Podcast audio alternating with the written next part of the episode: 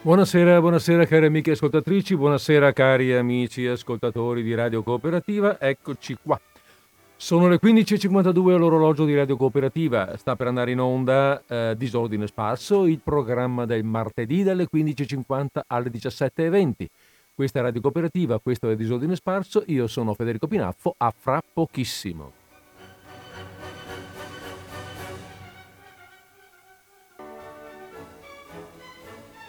E via che andiamo, che zittiamo subito, che zittiamo subito la nostra sigla, i nostri soldatini che marciano al, um, al ritmo della Radetzky March ed eccoci qua uh, a parlare di noi, a parlare cioè del, di disordine sparso e a fare qualcosa che ci faccia compagnia per quest'ora e mezza in cui restiamo insieme, per chi vorrà restare insieme.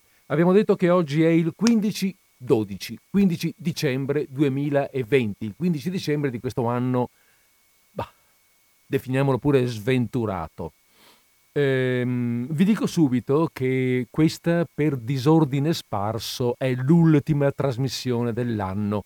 Ci risentiremo fra eh, un mese, praticamente fra quattro settimane, il 12 gennaio 2021. Eh, ho scritto 2121, ma probabilmente eh, mh, si sono andato un pelino avanti coi tempi. 2021 volevo dire. Va bene. Detto questo, eh, beh, poi lo ripeteremo, lo dico anche alla fine per carità, ma volevo già prevenirvi.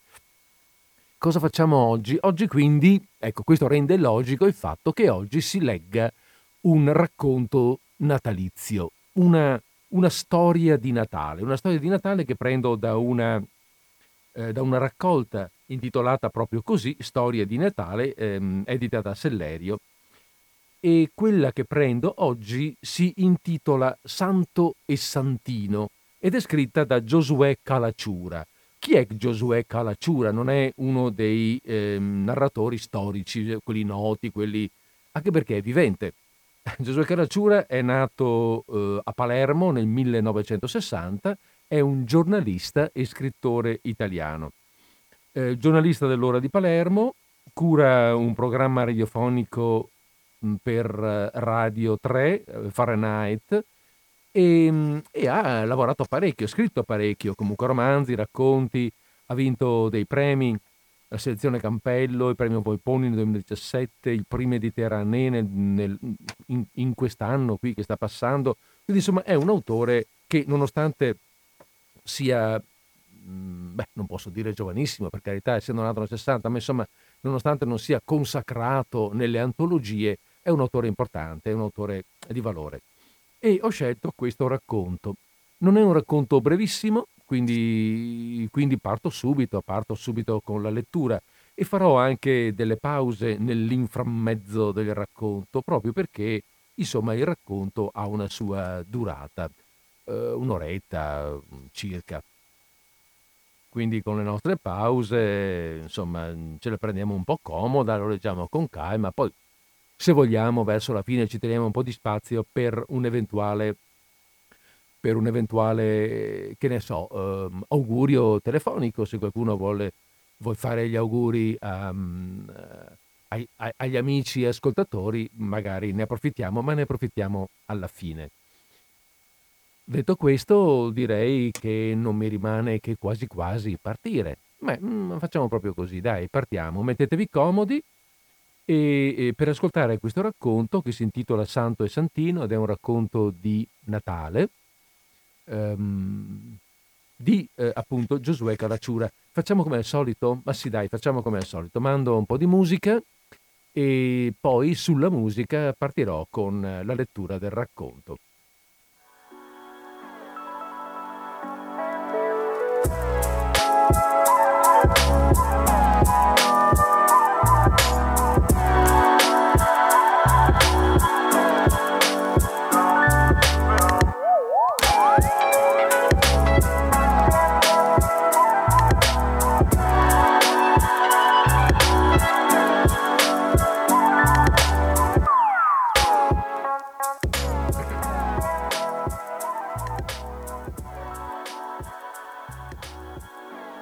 Giosuè Calacciura, Santo e Santino.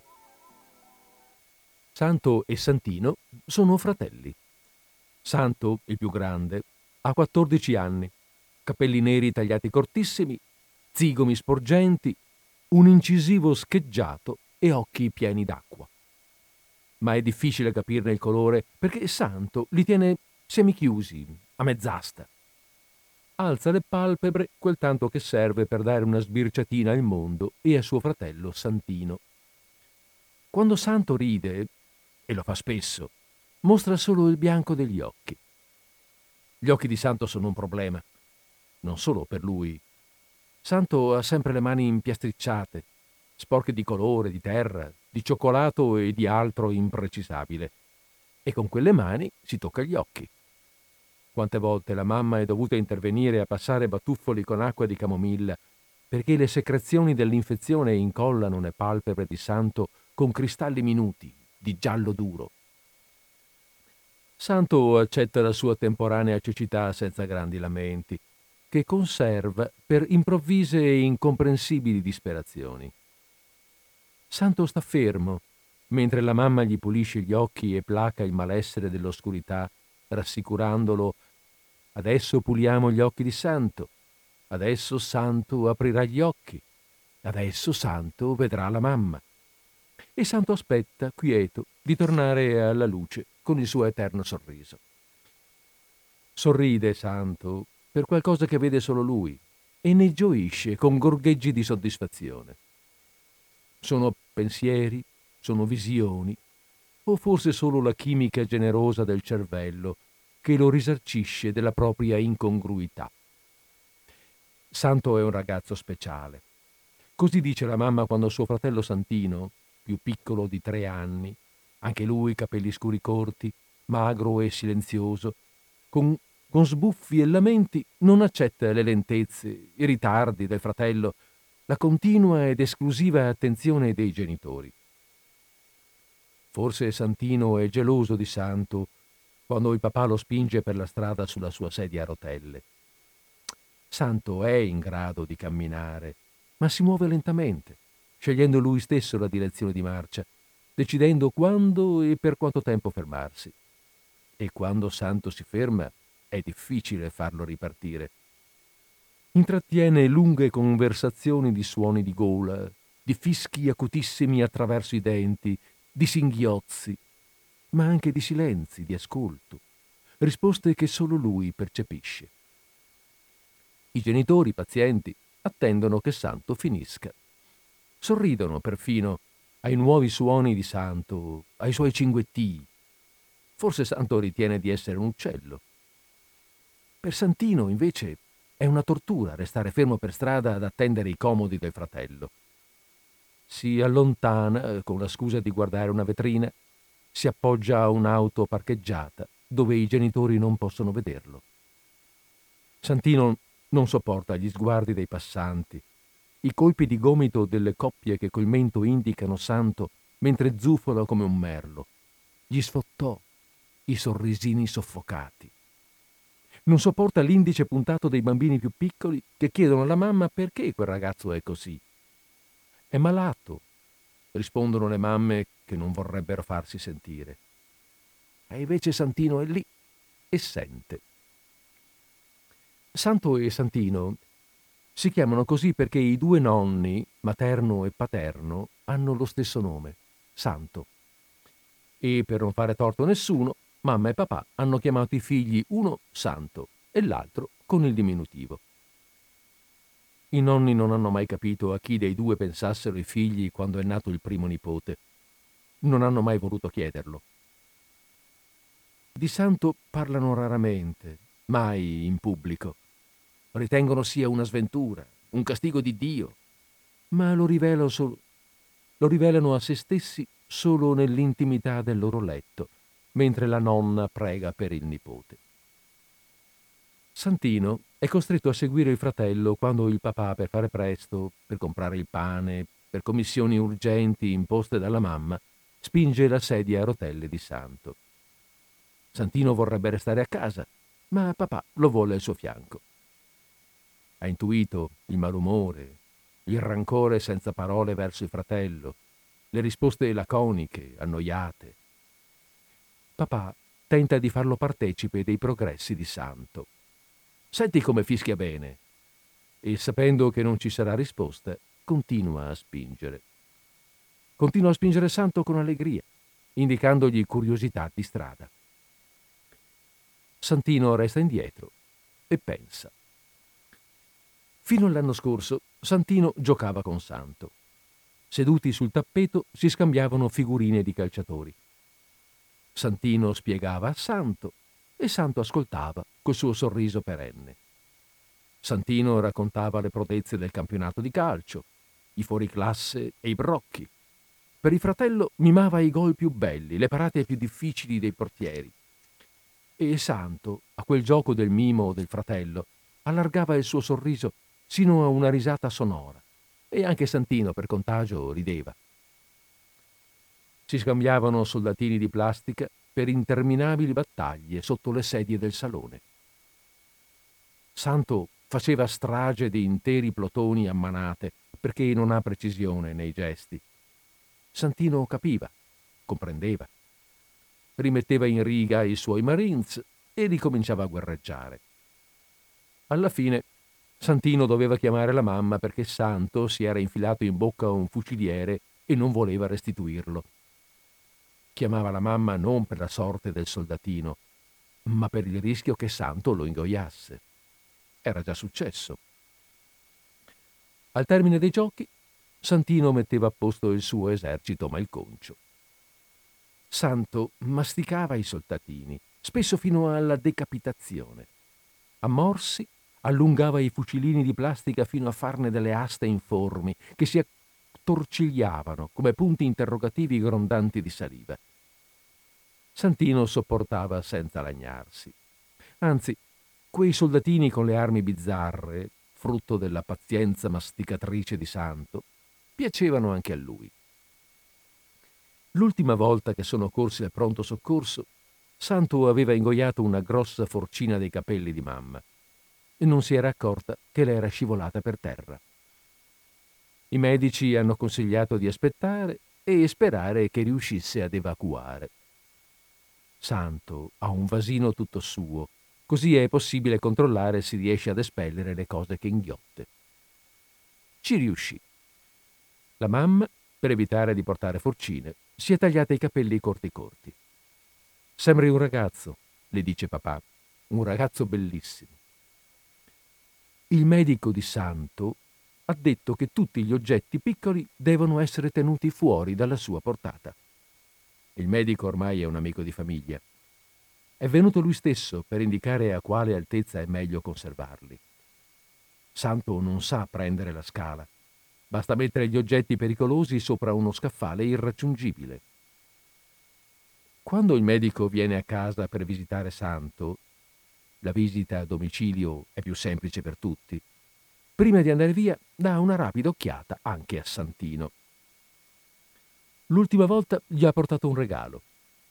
Una cassetta di sicurezza dove mettere in salvo le sue cose, per evitare che il fratello le distrugga o le inghiotta.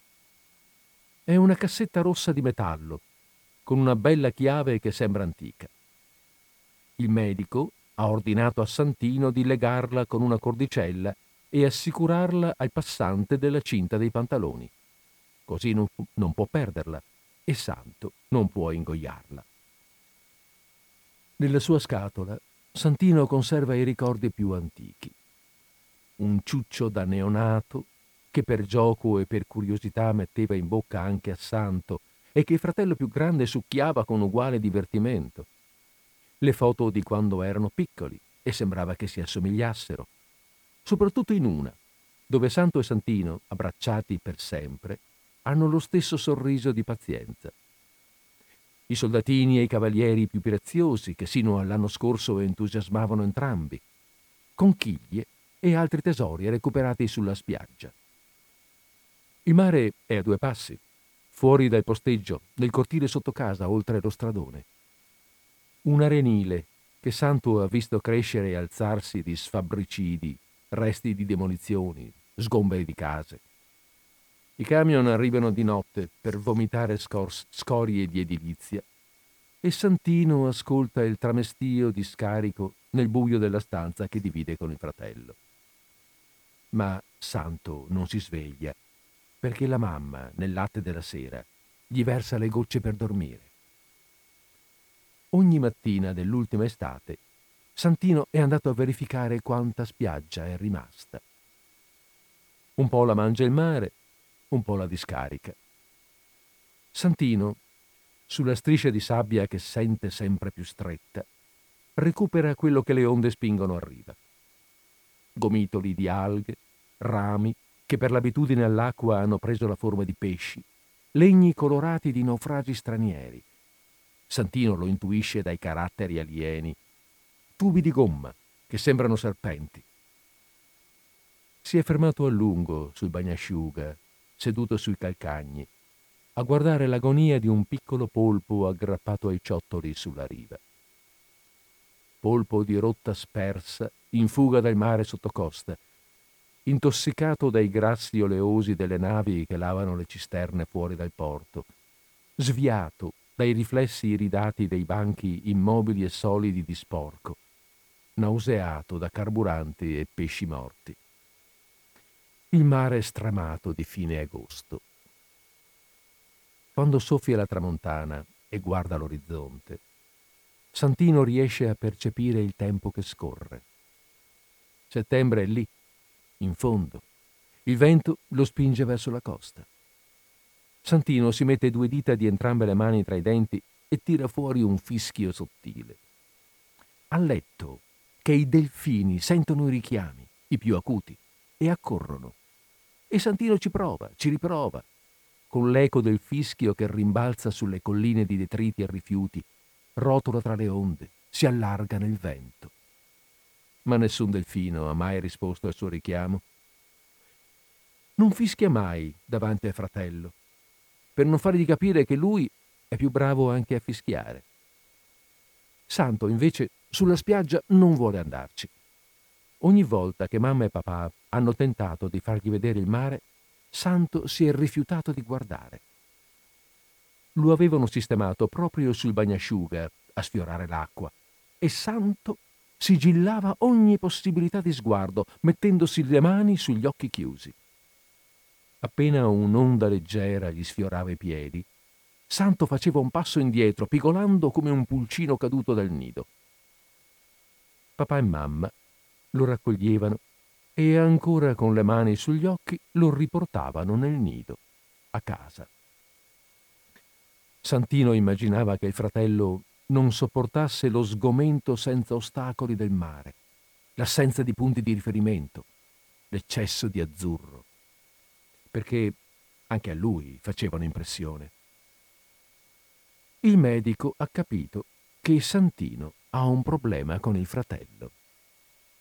Quando erano più piccoli Santino era sempre presente alle visite di Santo. Anche lui voleva auscultare il cuore di Santo e il medico, paziente, gli faceva sentire i battiti con lo stetoscopio. E poi toccava a Santo auscultare il cuore di Santino. Ed era un divertimento per tutti vedere le smorfie di Santo, i suoi soprassalti, la meraviglia e poi il sorriso che si allargava. Quando il medico mostrava le radiografie di Santo, Santino ascoltava a bocca aperta le spiegazioni anatomiche e sul suo corpo si faceva indicare dal medico dove si trovavano il fegato, i polmoni, il cuore. Non riusciva a comprendere perché gli organi occupano sempre lo stesso posto nel corpo di tutti gli uomini. Il medico, che non sapeva come spiegarlo, diceva che usciamo tutti dallo stesso stampo come in una fabbrica. Adesso Santino, quando il medico visita, visita Santo, si allontana, si chiude nella stanza. Il medico, con la scusa di dargli un'occhiata prima di andare via, rimane qualche minuto con lui. Non lasciarlo solo, gli dice sempre al termine della visita, e ogni volta, prima di uscire dalla stanza, conclude devi avere pazienza. Santino ha avuto pazienza sino al 15 settembre, primo giorno di scuola, prima media. una classe di compagni nuovi. All'uscita, mamma gli ha fatto una sorpresa. È venuta a prenderlo con Santo, senza la sedia a rotelle.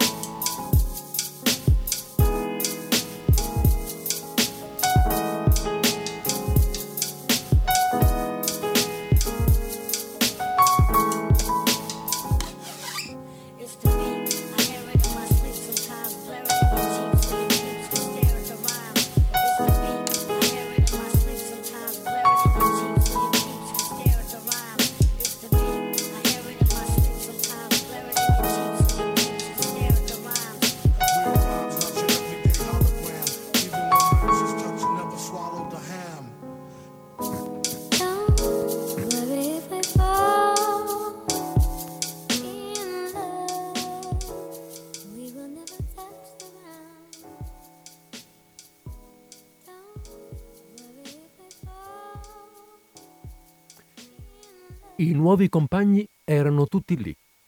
Circondavano Santo, Santino e la mamma in un cerchio di sollecitudine e curiosità.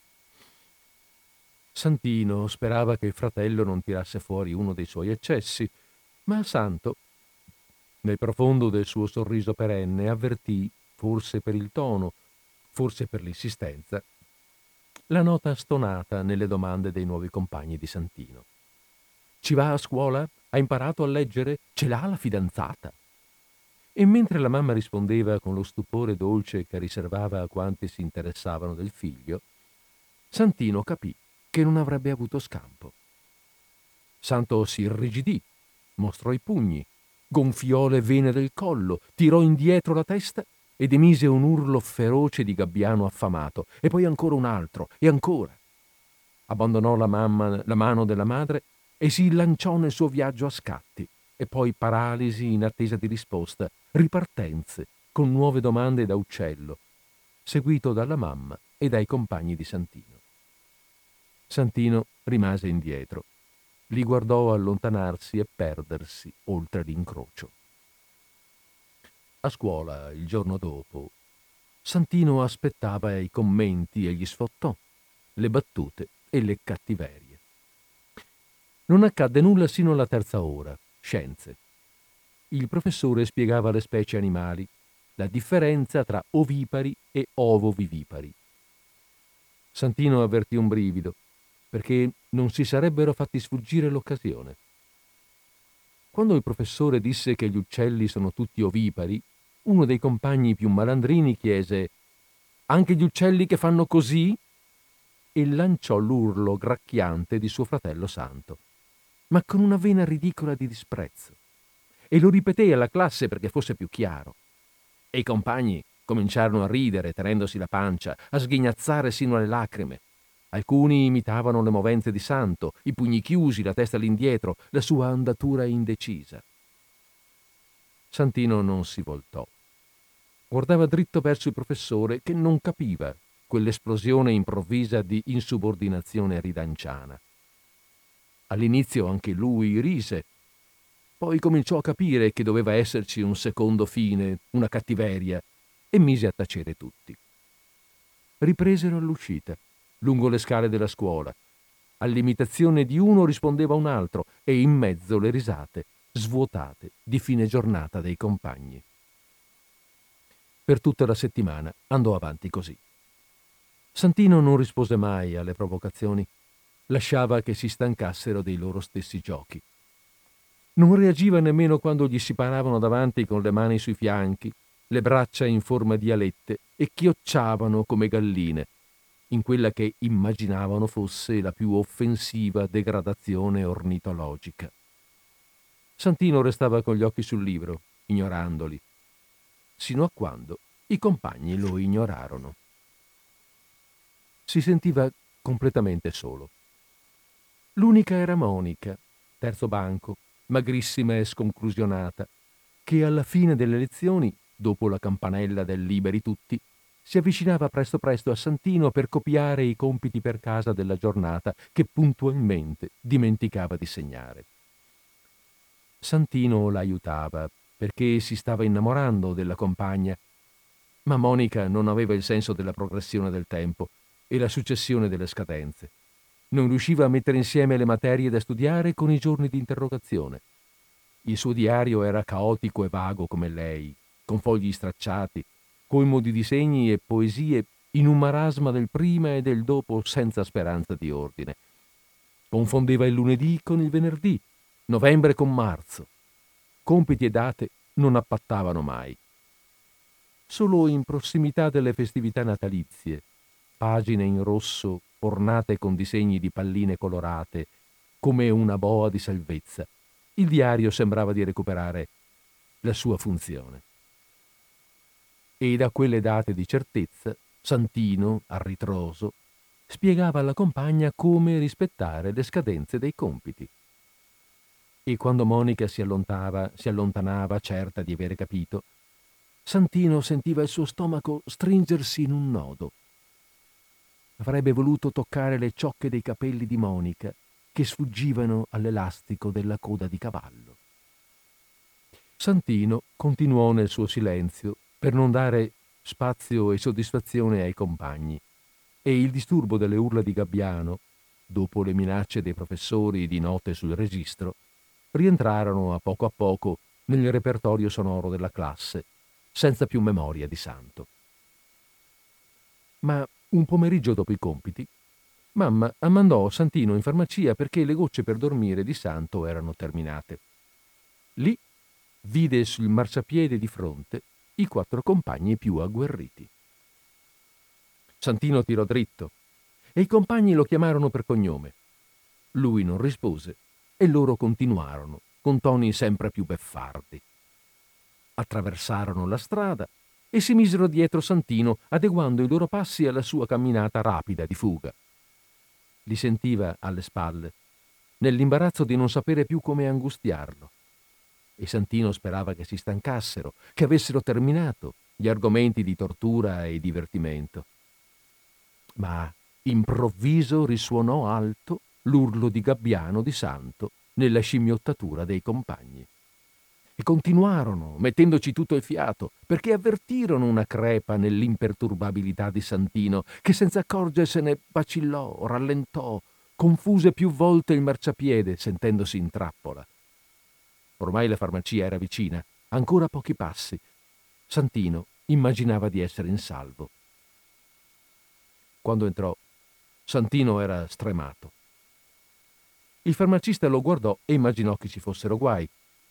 Era già successo. Ragazzini mandati dai più grandi a recuperare farmaci vietati. Santino prese fiato e consegnò la ricetta. Il farmacista riconobbe la firma del medico e capì che le gocce erano per santo. Santino si prese tutto il tempo e anche oltre, nella speranza che i compagni se ne andassero. Rimase ad aspettare tra gli scaffali dei dentifrici, poi tra le creme di bellezza e ancora a sbirciare oltre la vetrina, nascosto dalla confezione dei pannolini. Sentiva in sordina la minaccia del verso di Gabbiano del fratello, perché i compagni, come uccelli marini sospesi nel vento in attesa che emergesse la preda, facevano a gara a chi urlava più forte. Decise di uscire perché era già molto tardi e il farmacista ricominciava a guardarlo con sospetto.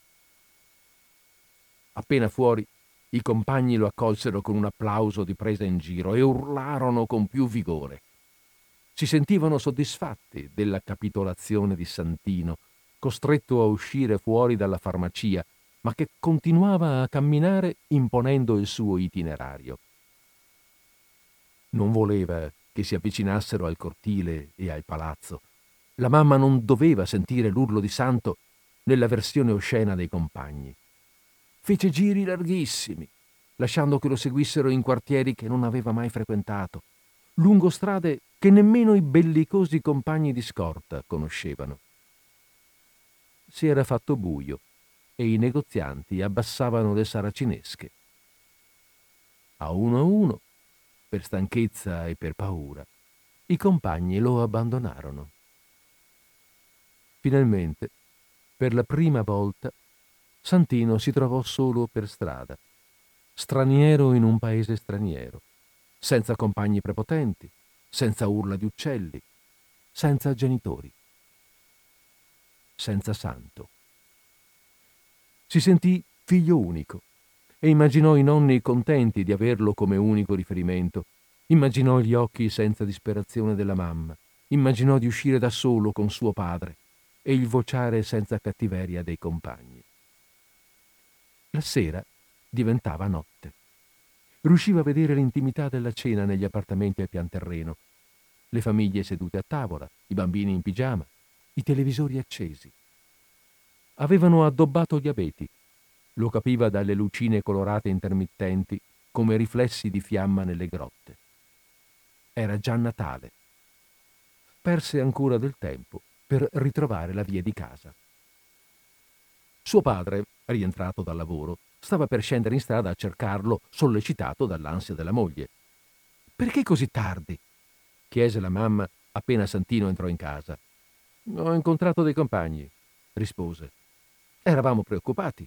Anche Santo ti aspettava, disse la mamma. Santino sbuffò. Mamma, Santo non sa parlare. La mamma lo guardò in silenzio. Lasciò che il tempo scorresse come un rimprovero. Santo sa farsi capire. E tornò ad apparecchiare la tavola. Santino si rifugiò nella stanza. Sul letto, Santo custodiva tra le braccia la scatola rossa di metallo del fratello. Santino si lanciò per strappargliela con violenza. Per la prima volta fu brusco e aggressivo. Santo sollevò le palpebre mezz'asta e guardò Santino. Poi si rifugiò in giochi solo a lui accessibili. Non sembrava arrivare un Natale sereno. Santo stava male. Diarrea e vomito lo tormentavano. Si trascinava in un viaggio disperato per la casa con lunghe stazioni di sconforto che mamma cercava di arginare abbracciandolo, accarezzandolo, recitandogli le litanie consuete di rassicurazione. Ma Santo all'improvviso scartava di lato e ripartiva con un, con un gorgoglio di uccello ferito e atterrato. Aveva fatto la cacca nei pantaloni e al malessere si aggiungeva il fastidio, l'orrore per la puzza, e lui stesso voleva fare presto e tentava di pulirsi con le mani. La mamma intervenne, mostrò a Santo un batuffolo di bambagia e il Santo si lasciò accompagnare in bagno. Mamma lo infilò nella vasca da bagno e lo lavò. Fu chiamato il medico. Mamma gli, raccomand- gli raccontò sintomi plausibili di una stomatite passeggera Chissà che si è messo in bocca, diceva il medico, chissà con che mani sporche. Quante volte era già successo. Il medico visitò Santo a lungo, firmò una ricetta e mandò Santino in farmacia. Le medicine avevano placato Santo nel suo letto, gli occhi a mezz'asta da uccello migratorio atterrato. Il medico di Santo convocò mamma e papà in cucina e chiuse la porta perché Santino non ascoltasse. Ma Santino, quando mamma e papà si chiudevano in cucina per fare il punto, aveva architettato strategie di spionaggio. Scavalcava la finestra del bagno che dava sul terrazzino e accostava l'orecchio sul legno magro della porta. Santino capì e non capì. Il medico spiegava che non era solo infezione intestinale, L'equilibrio si è incrinato,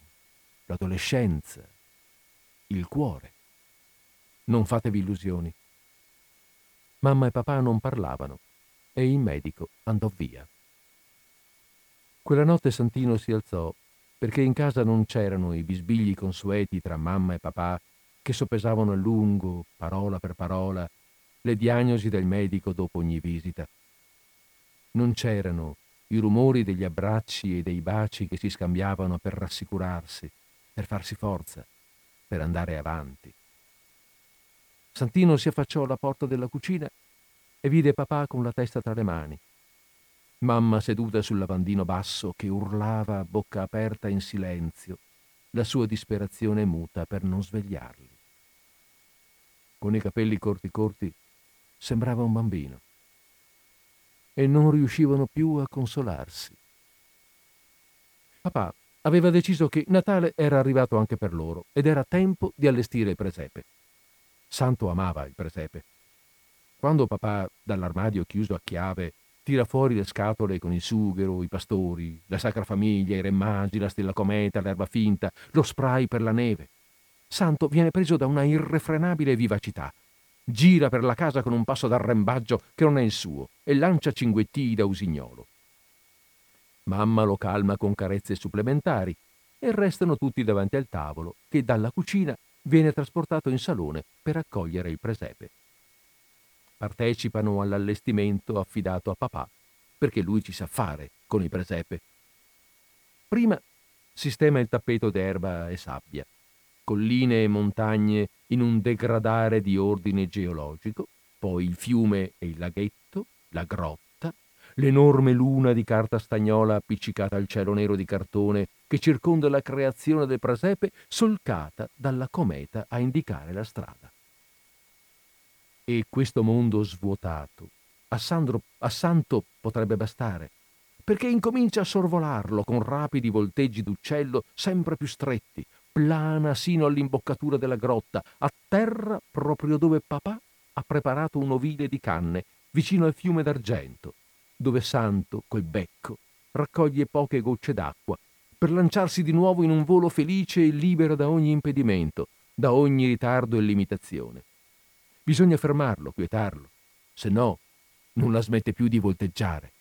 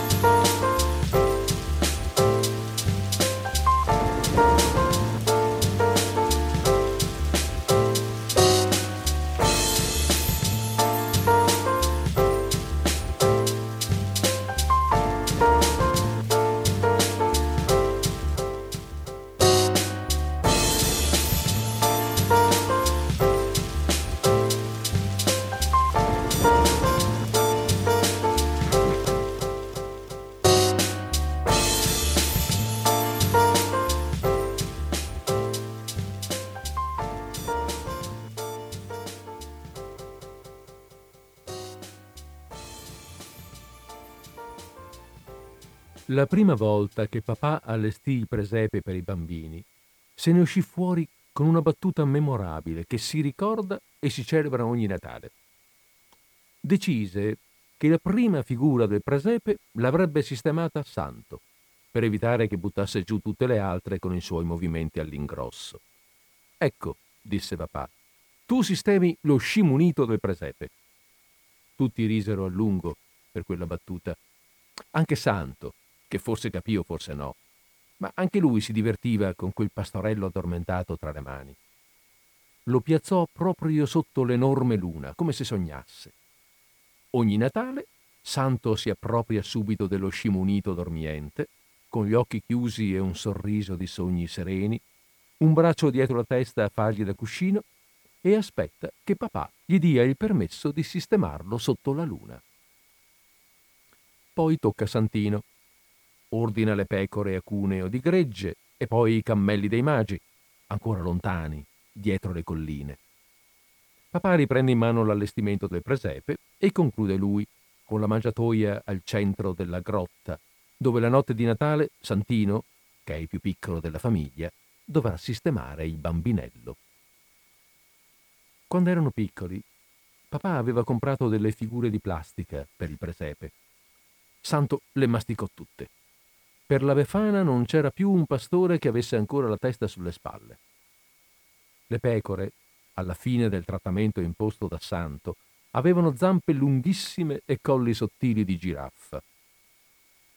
Il pastorale di Giuseppe, a forza di masticarlo, era diventato così lungo che non entrava più nella grotta. La mamma sospettò che Santo avesse ingoiato le mani aperte della, piene d'accoglienza della Madonna perché la ritrovarono amputata. L'anno seguente papà decise di riacquistare le figure del presepe, ma stavolta in terracotta, così Santo non poteva masticarle. Ci provò, ma si scheggiò l'incisivo. Però Santo continuava a metterle in bocca, solo la testa, quando nessuno vedeva. Se ne accorsero perché a forza di succhiarle e leccarle, Santo aveva sciolto il rosato dei volti, il colore dei capelli, la brillantezza dei copricapo. Acquistarono nuove figure, ma anche quelle furono lavate da ogni segno e colore e decisero che avrebbero tenuto quel presepe di figure tutte di identico pallore. Anche i magi, compreso Baldassarre, che era nero, avevano i volti terrei. Solo il bambinello manteneva il suo aspetto perché lo sistemavano per ultimo. Per evitare che Santo lo infilasse in bocca col rischio di inghiottirlo, ogni sera, e quando Santo rimaneva senza controllo, lo nascondevano sul ripiano più alto. Santo e Santino stavano ore a guardare il presepe. Si mettevano con gli occhi vicini vicini sino a quando si sentivano anche loro una miniatura all'interno di quell'inverno senza freddo, in marcia verso la grotta, e c'era odore di terra bagnata e di concime. Ascoltavano il pescivendolo con la cesta colma che annunciava il buon prezzo e la freschezza della merce, la bancarella di frutta e verdura con una vecchia silenziosa che offriva le mele, la ruota cigolante dell'arrotino, il martello del fabbro, lo zufolo di un pastorello che ingannava l'attesa, il vapore caldo delle bestie nella grotta, la pazienza di Maria, di Giuseppe e di tutti quei viandanti appesantiti dagli agnelli sulle spalle, dalle fascine, dalle brocche del latte appena munto.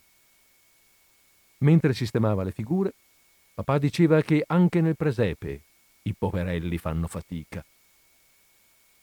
Santo e Santino si muovevano nella prospettiva orizzontale del presepe, sino a quando incrociavano lo sguardo del fratello dalla parte opposta, come il riflesso di uno specchio che li restituiva alla dimensione della realtà. Per Santino era l'ultimo giorno di scuola, 21 dicembre.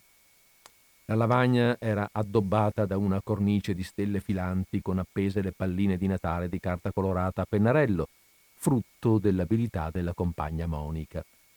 E c'era un clima definitivo di fine scuola, che aveva infuso un nuovo coraggio tra i più baldanzosi.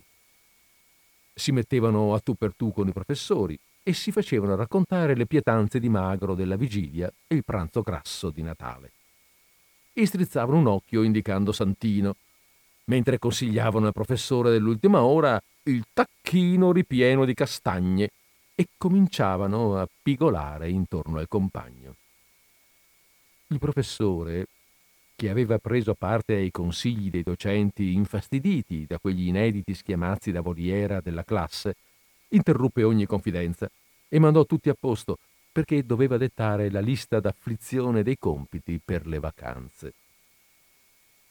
Suonò la campanella dell'ultimo giorno di scuola dell'anno e Monica si avvicinò a Santino con il suo diario.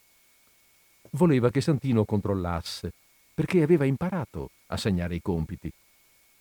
Santino sfogliò il diario e lo trovò finalmente ordinato, quando, tra le pagine in rosso delle vacanze di Natale, scoprì un cerchietto azzurro di carta colorata con un foro e un laccetto dorato per appenderlo e che doveva sembrare una pallina di Natale. È per te, disse Monica. Dietro c'è una poesia.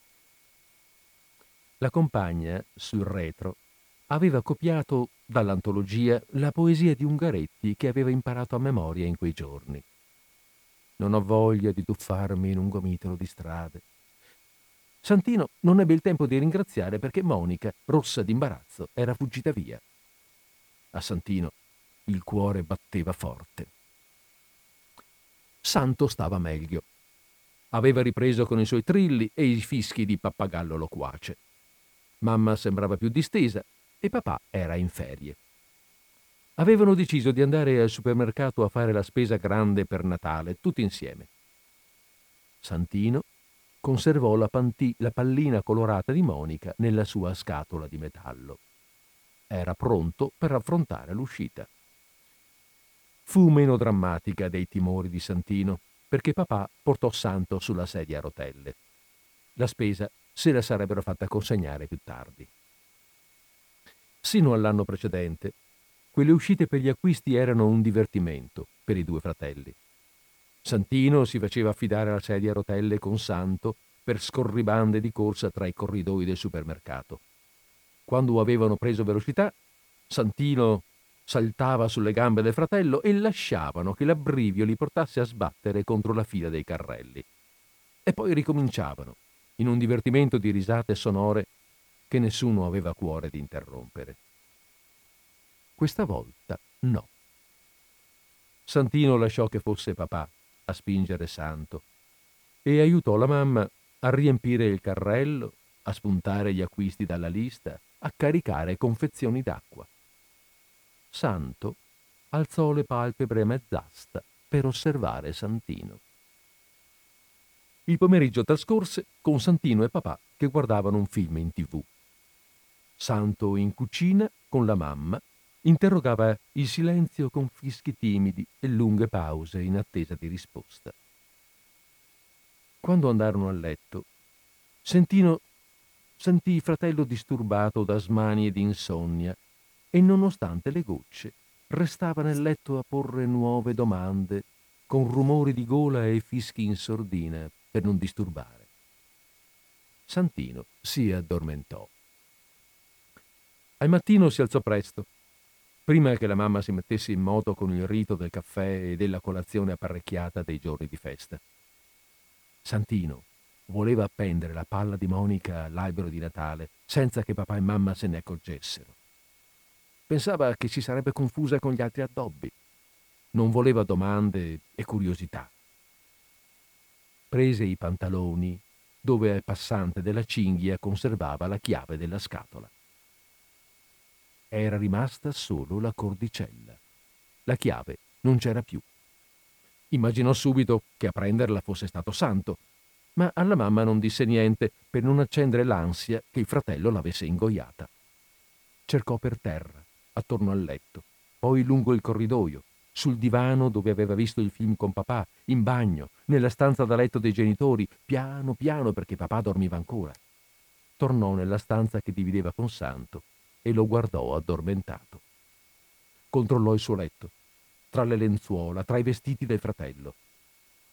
Indossò i pantaloni e il maglione. Salutò la mamma e le disse che andava a controllare la spiaggia. Promise che sarebbe tornato in tempo per la colazione. Affrontò il percorso sino al supermercato con gli occhi per terra. Controllò ogni angolo e tra i carrelli. Chiese alle cassiere se per caso avessero trovato una chiave. Ma mentre domandava, si sentì trafitto dalla semplice verità che la chiave l'aveva presa Santo. Tornò a casa con quella certezza. Santo era sveglio, faceva colazione. Appena avvertì la presenza del fratello, alzò le palpebre a mezz'asta e lanciò il trillo di benvenuto delle rondini. A Santino, ormai abituato ai suoni del fratello, sembrò che il verso avesse una sottile incrinatura di scherzo. Per stizza e per vendetta rivelò alla mamma che non trovava più la chiave legata ai pantaloni. La mamma si paralizzò con il pentolino del latte in mano. Santino, negli occhi della mamma, vide il fondo della disperazione, poi la rabbia, perché sua madre immaginava la trafila sanitaria, la scomodità, la fatica, il Natale appeso alle diagnosi del medico. Infine Santino negli occhi di sua madre vide solo l'urgenza di fare presto. Mamma e papà decisero di portare Santo al pronto soccorso così com'era, in pigiama, sulla sedia a rotelle. Santino fu lasciato a casa. Trascorse la mattinata sul terrazzino a guardare il mare grigio di Natale. Il vento indeciso si muoveva al largo, grosse onde gialle di sporco rotolavano avanzando verso la spiaggia. Non poteva vederla nascosta dalla collina della discarica. Santino era certo che fosse il momento più propizio per raccogliere i tesori che il mare scaraventava con generosità di tempesta, perché era Natale e per forza delle onde, sulla sua striscia di spiaggia. Pensò di tradire la fiducia di mamma e papà che si erano raccomandati di non uscire, di tentare una veloce passeggiata clandestina sulla spiaggia, solo un salto di curiosità, un fischio per i delfini e tornare subito a casa. Nessuno se ne sarebbe accorto. Prese le chiavi dal mobiletto dell'ingresso e corse giù per le scale. Mentre attraversava lo stradone si sentì chiamare. Era la compagna Monica. Teneva per mano la sorella piccola. Santino, Santino provò il malessere dell'amore mentre la compagna gli domandava se avesse appeso la pallina di carta all'albero di Natale. Certo, mentì Santino facendo finta di non guardarle le labbra. Allora verrò a trovarti durante le vacanze. Voglio vedere come ci sta, disse Monica. Si guardarono negli occhi e si diedero un bacio sulle labbra. Per la vergogna non si salutarono nemmeno. Fu una fortuna per Santino incontrare la compagna perché, ancora confuso dal bacio di Monica, vide la macchina di papà in fondo allo stradone corse sino al portone e tornò a casa. Sentì il rumore dell'ascensore che con la sedia a rotelle di Santo poteva imbarcare un solo genitore. Mamma aprì la porta. Aveva lo sguardo arrabbiato mentre spingeva Santo e lo faceva alzare. Non ha ingoiato la tua chiave, disse la mamma. Nella radiografia non c'è. Devi stare più attento alle tue cose. Arrivò anche papà. Nonostante Santino assicurasse che la chiave era scomparsa, papà lo aiutò a cercare ancora. Papà in queste cose ci sa fare. Si misero a quattro piedi, a partire proprio dall'ingresso, e setacciarono il pavimento della casa mattone per mattone, stanza per stanza. Ogni volta che tornavano nel corridoio, incrociavano Santo, che immaginava volessero giocare e scappava a nascondersi lanciando versi di gazza ladra. Della chiave nessuna traccia. Quella sera, nella loro stanza, Santino torturò il fratello. Santo volava verso il sonno profondo imposto dalle gocce di mamma e Santino lo teneva sveglio con la domanda incessante di dove avesse messo la chiave della sua scatola. Non aveva alcuna risposta perché Santo gli crollava davanti nell'esaurimento di ogni energia e appena abbassava le palpebre Santino tornava alla carica con scossoni energici sulle spalle affinché non si addormentasse. Era ormai notte fonda, quando anche Santino fu sopraffatto dal sonno.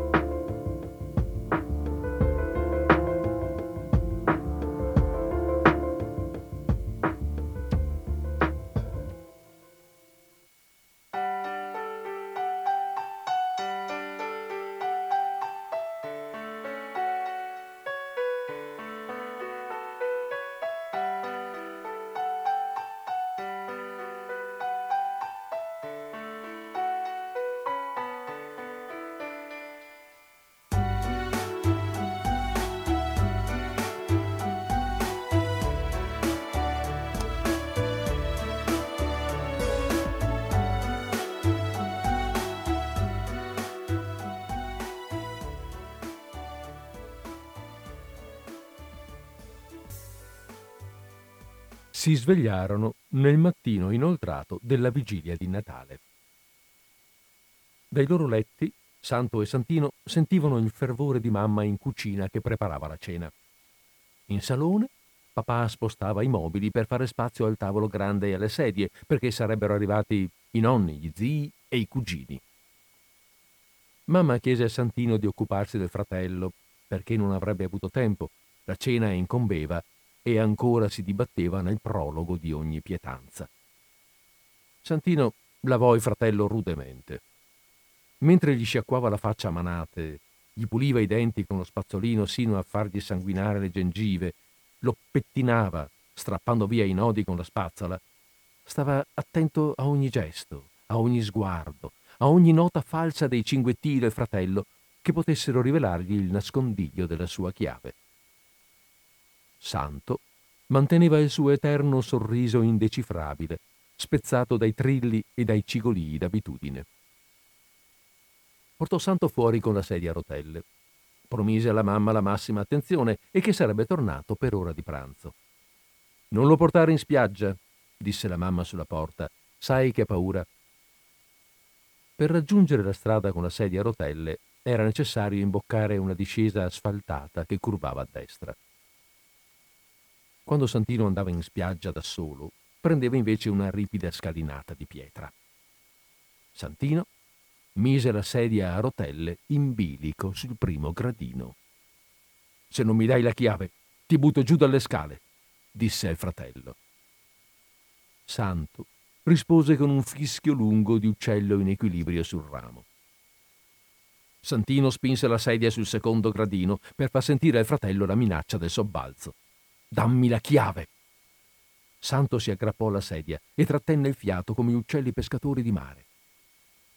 Santino si guardò attorno. Non c'era nessuno. Lasciò la presa. La sedia a rotelle saltava sui gradini sempre più velocemente e Santino vide la testa di Santo rimbalzare da un lato all'altro, le nocche bianche per lo sforzo delle mani artigliate ai braccioli, e mentre Santo precipitava, Santino avvertiva il silenzio del fratello, che non aveva altri commenti da uccello, ma solo la concentrazione muta e ostinata del falco impicchiata, sino a quando la sedia a rotelle arrivò in fondo alle scale, si impennò sul marciapiede e cadde in avanti. Santino raggiunse il fratello. Un filo di sangue gli colava dal naso. Santino lo aiutò a rimettersi seduto e spinse la sedia a rotelle oltre lo stradone attraversò la discarica di detriti e arrivò sulla spiaggia. Il mare rassegnato di dicembre lasciava una schiuma gelida a ogni respiro. Appena Santo intuì il mare, chiuse gli occhi e li sigillò con le mani. Santino si mise a cavalcioni sul fratello, tentando di levargli le mani dagli occhi. Dammi la mia chiave, ripeteva. Riuscì a bloccare le mani di Santino con le gambe. Dammi la mia chiave, continuò. Santo serrava gli occhi con lo sforzo di una smorfia, mentre Santino tentava di sollevargli le palpebre. Dammi la mia chiave! E ancora più forte spingeva in alto le palpebre di Santo, che per il dolore fu costretto a sollevarle a mezz'asta, lasciandosi attraversare dall'orrore del mare. Dammi la mia chiave! riprese Santino. Santo non aveva altro da opporre se non la pipì improvvisa e disperata che bagnò i pantaloni, i suoi e quelli del fratello, e inondò la sedia a rotelle. Santino prese dei fogli di giornale tra le immondizie della spiaggia e asciugò la sedia a rotelle. Fece sedere Santo con le spalle al bagnasciuga per evitare altre reazioni. Raccolse nelle mani acqua di mare e pulì le croste di sangue dal naso di Santo. Santino si rimise in marcia spingendo il fratello sino allo stradone. Voleva prendere altro tempo, nella speranza che i pantaloni si asciugassero presto. Camminavano in direzione della farmacia quando Santino li vide, i quattro compagni più cattivi. Bighellonavano di noia, lanciandosi pietre piccole di provocazione per mettere in scena finte zuffe e ancora non avevano visto Santino che spingeva il fratello. Santino si fermò per l'ennesima minaccia. Dammi la mia chiave o ti faccio picchiare da quelli. Santo rispose con il suo sorriso ritrovato. dopo la smorfia davanti al mare. Santino riprese a spingere con più vigore proprio nella direzione dei compagni. Dammi la mia chiave! Santo non rispose e allargò il sorriso perché anche lui li vide ed era contento. Solo quando furono a pochi passi, i compagni si accorsero dei fratelli che avanzavano. Santino spinse Santo di fronte al più crudele dei quattro, che con un ghigno preparava uno sfottò malandrino. Ma non ebbe il tempo di assaporarlo, perché Santino gli si parò davanti con la sedia a rotelle. Fategli quello che volete. Abbandonò Santo seduto sulla sedia a rotelle ai compagni sbigottiti, attraversò lo stradone e si infilò in un vicolo. Santino rimase appoggiato al muro dietro l'angolo, con gli occhi chiusi e il cuore impazzito. Immaginò Santo davanti a quei quattro, indifeso come un uccello appiedato, così pronto di cuore. Ne immaginò il viso e per la prima volta si accorse di quanto Santo assomigliasse alla mamma, soprattutto adesso che si era tagliati i capelli corti. Aprì gli occhi e tornò sullo stradone.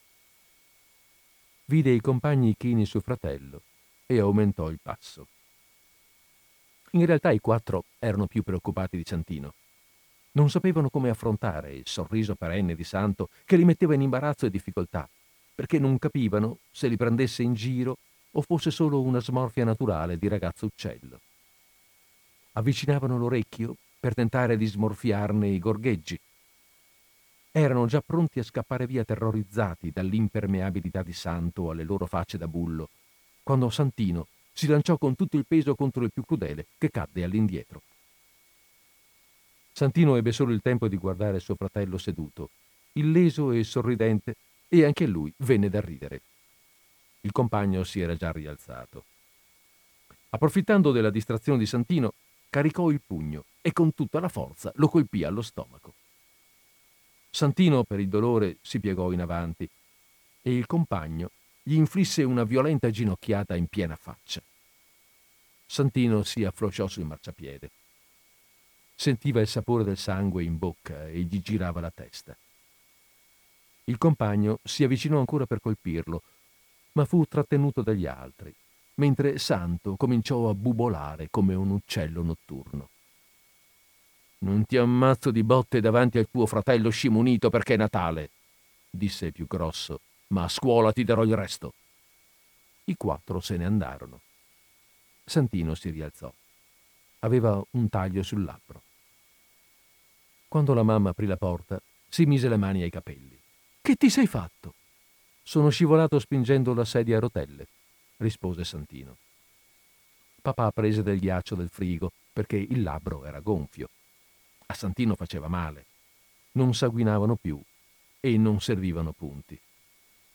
Mamma, per pranzo, aveva preparato panini, ma Santino non aveva fame. Santo ne mangiò uno volando a giri rasenti sulle figure pallide del presepe. Santino era stanco. Si mise a letto. Non voleva vivere il pomeriggio della vigilia nella disperazione della sua chiave perduta, nella vergogna di avere torturato il fratello. Si addormentò.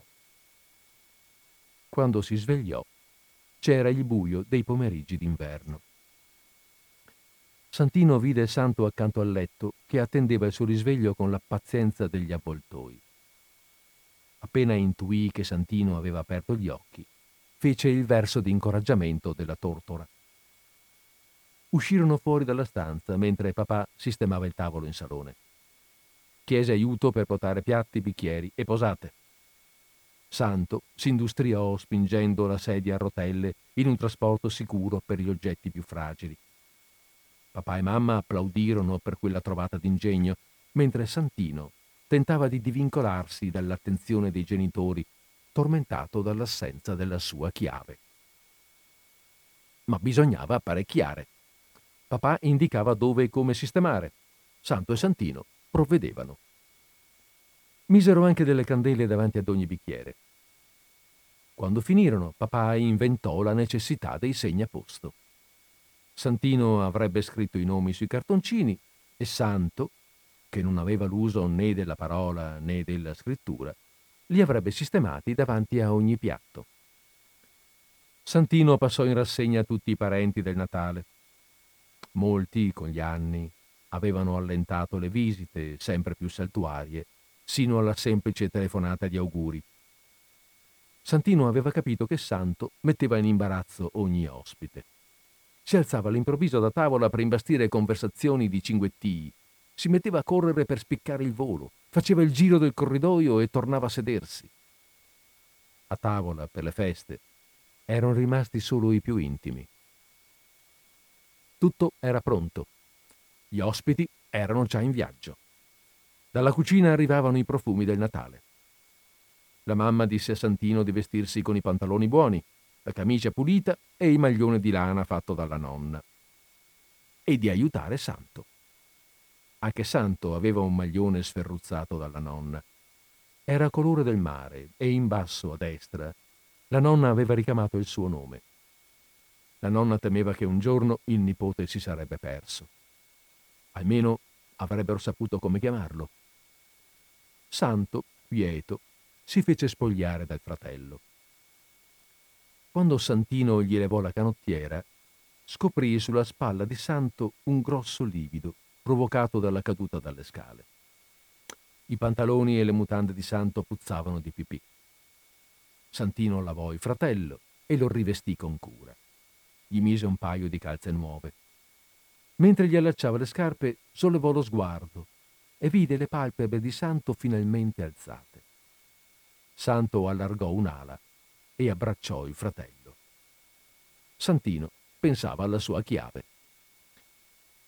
I nonni e gli altri erano arrivati. Dopo i saluti, gli abbracci, i baci, i regali sotto l'albero, la nonna andò in cucina per aiutare la mamma. La nonna non si trattenne. Santo è troppo magro. Santo è sempre stato magro. Mangia ma consuma tante energie, rispose la mamma con gli occhi dentro la pentola. Furono finalmente a tavola. Prima del dolce papà si alzò. Quando tornò aveva il bambinello e lo consegnò nelle mani di Santino. Era il momento di metterlo nella mangiatoia. Toccava a lui. Tutti si avvicinarono al presepe. Santo, con le palpebre a mezz'asta, guardava il fratello. Santino una, allungò una mano verso la grotta prese la mangiatoia per sistemare il bambinello. Dentro la mangiatoia c'era la sua chiave. Santino si voltò verso il fratello, ma Santo era già volato via. Aveva aperto le sue grandi ali di cicogna del Natale per alzarsi oltre il lampadario del salone. Sfiorò il puntare dell'albero addobbato lasciò che le correnti del corridoio lo sostenessero in quota, affrontò le nuvole nella stanza dei genitori, il silenzio nella camera che condivideva col fratello, planò in cucina, sui resti della cena e le pentole sporche. Diede uno sguardo dall'alto a tutto il suo cielo. Vide in basso i nonni che si segnavano con la croce, l'imbarazzo degli zii, il sorriso di mamma e papà, lo sguardo ormai da grande di Santino e infine atterrò tra i pastori addormentati nell'attesa. Santo non era più un uccello, era un ragazzo con le ali e un sorriso perenne. Mise due dita di entrambe le mani tra i denti e fischiò. Tutto il presepe si svegliò, persino lo scimunito aprì gli occhi e vide Santo, l'angelo sorridente che annunciava il mistero della nascita. Thank you.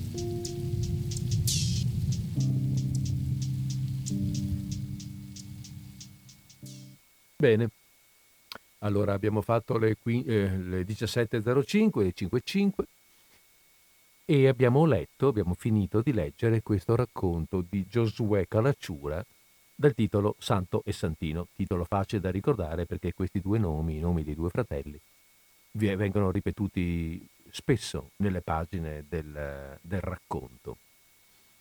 Eh, il racconto è finito, un racconto, un racconto, di Natale, un racconto eh, che a me fa pensare... Oh, scusate, nel frattempo, mh, mm, ehm, nel frattempo la, la, la, linea telefonica è aperta 049 880 90 20.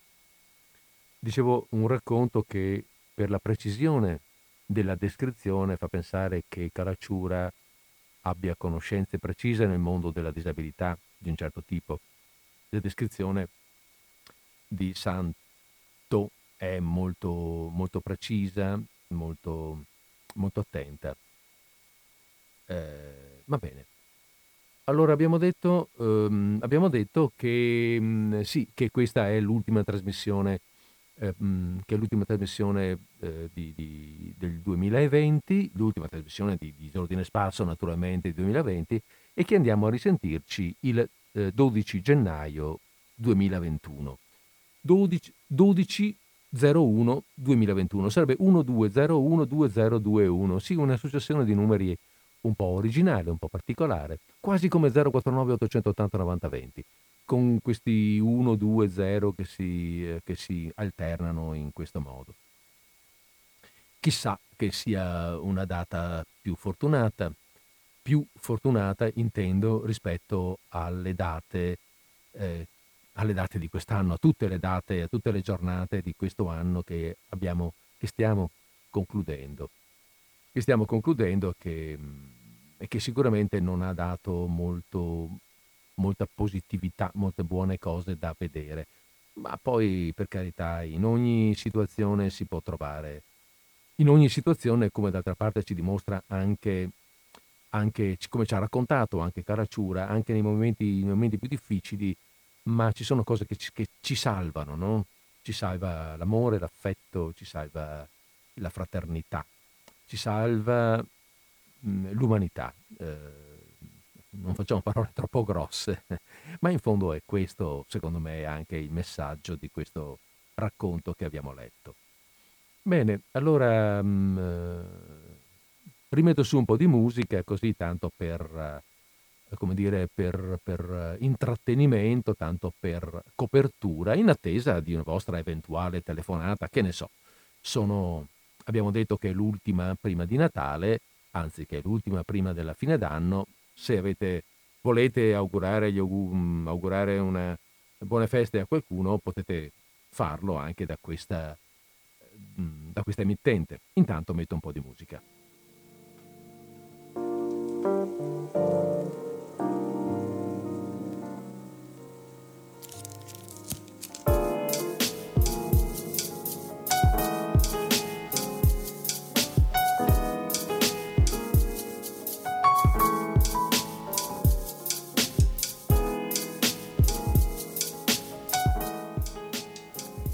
Di sentire una, un suono e allora pronti siamo in linea? Sì, proprio un suono. Ah, ciao, bene, sono bene. Gilda. Salve Gilda, buonasera. Ciao, ciao Federico, sta attento, avevo proprio voglia di chiamarti, di sentirti. Eh. Non ti sento più leggere perché non ho più l'opportunità di farlo, data ah. la mia situazione attuale da, da parecchi mesi ormai. Ah, ecco, perché riesci... tra me e mio mm. marito abbiamo parecchi problemi di salute, insomma. Ecco. Ho capito. Beh. E quindi così, eh, però mi ero ripromessa di telefonarti Grazie. per salutarti, per Beh. ringraziarti ancora di quello che fai. E mm. niente, eh, tutto eh. qua. Dopo tanti auguri Beh, e, eh, mm, eh, il mio Natale mm. diciamo che è molto, molto mesto, ma forse è quello che vorrei ehm, senza, senza, tante luminarie, senza mm. eh, tanti discorso di regali, consumis- consumismo, certo. eccetera. Certo. Lo vorrei più semplice e sta pandemia ce lo sta ah, rendendo ah, sta... tale.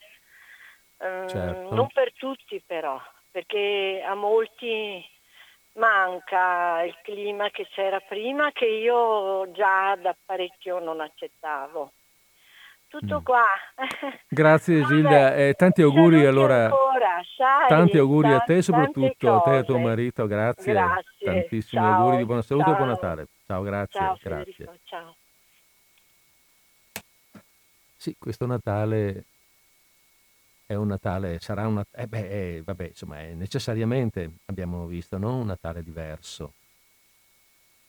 Ma finché è diverso perché siamo un po' costretti a, a mantenerci entro determinati limiti e controlli, beh, penso che lo possiamo accettare e forse anche possiamo approfittarne, approfittarne per vedere qualcosa di diverso, per guardarci un pochettino più dentro. Certo, se invece è diverso perché siamo presi da problemi magari di salute anche in relazione a quanto sta accadendo in giro, chiaro che eh, sì, c'è poco, da, c'è poco da vedere positività, si fa molta fatica chiaramente. Però dobbiamo forse, ecco, dal punto di vista soltanto della, della disponibilità ad accettare un Natale meno, meno luminoso, eh, ma chissà, forse dobbiamo cercare di, di, di, sforzarci di vederne anche gli aspetti non necessariamente negativi. Ecco, d'altra parte, altre facce di medaglia ce ne sono sempre a volerle cercare.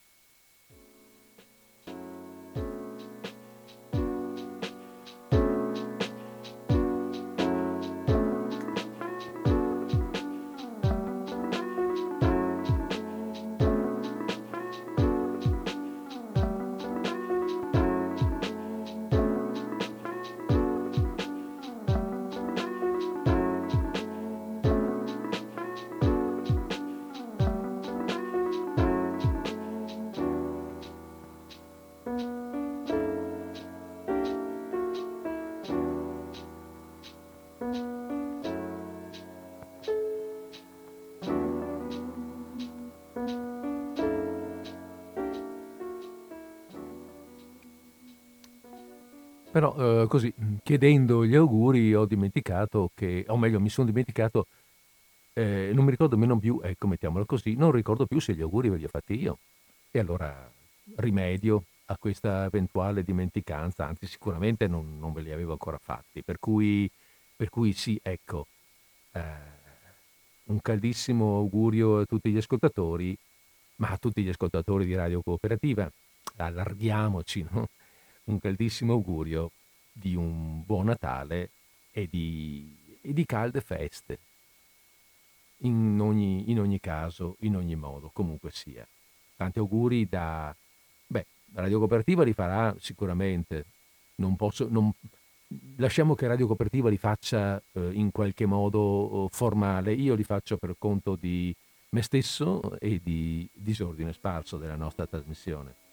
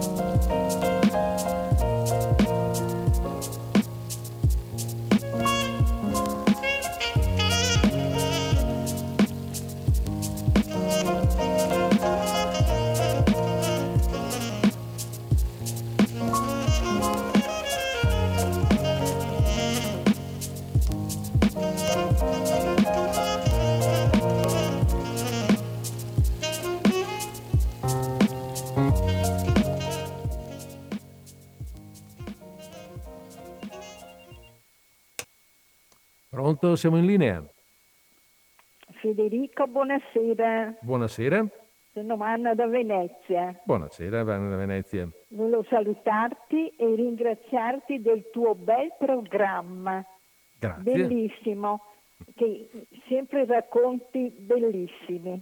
Ti ascolto sempre con piacere. Grazie mille, fa piacere e, sentirlo. E, e, adesso ci risentiremo in gennaio, hai detto? Sì, adesso ci risentiamo in gennaio. Certo. Sì. Certo, sì, allora ci... tanti auguri di buone feste, e di salute innanzitutto. Grazie, altrettanto e, naturalmente. Grazie veramente di Gra- cuore. Grazie Anna. E ciao Federico. Arrivederci e buone feste. Presto. Grazie. E buon Natale, buon Natale. Grazie e, mille. E, e, e sia una cosa modesta, di salute e tranquillità. Serenità, dai. E serenità. Eh, va bene, serenità per tutti. Va Tanti bene. auguri. Grazie, grazie, arrivederci. Ciao Federico, ciao. Ciao, ciao, grazie. Serenità soprattutto è quella che ci serve. Ce n'è poca in giro. Eh, sì, ce n'è poca anche nelle parole di tanta gente che scrive, che parla. Mm.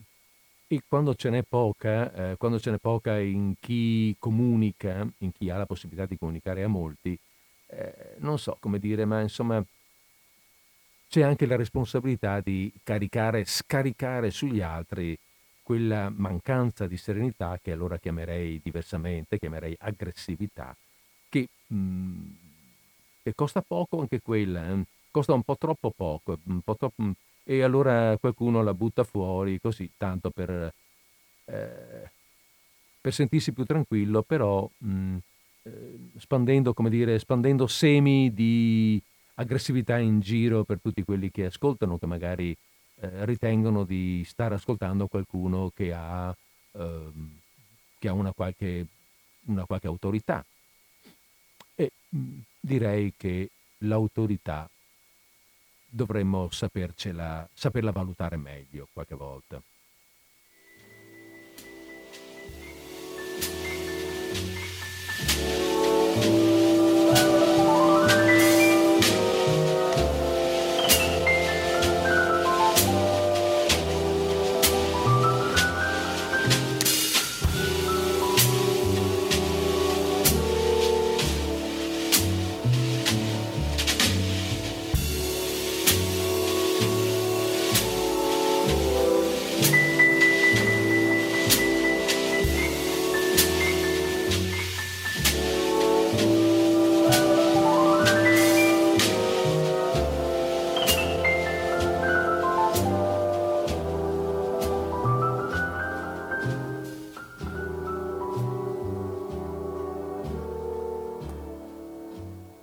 Così in questa chiusura, chiusurissima, ehm, ricordo, eh, stavo adesso guardando qui mentre guardavo il mio, il mio registrino, e quest'anno, quest'anno abbiamo fatto mh, mm, eh, soltanto 30 trasmissioni, di solito sono una quarantina.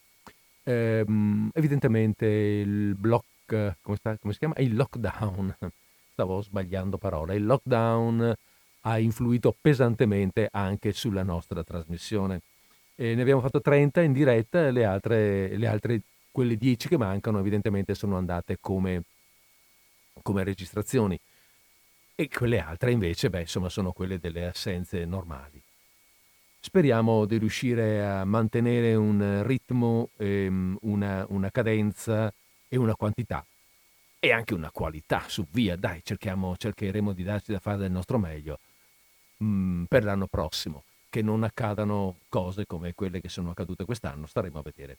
Bene, eh, a, questo punto, a, questo punto, non mi resta che, Ale, non mi resta che eh, augurarvi, augurarvi di nuovo le buone feste, il buon Natale, il felice apertura d'anno, di augurarvi una buona conclusione di questa giornata e una buona conclusione di, di tutte le prossime quattro settimane, fino a che ci risentiremo e ce lo riaugureremo.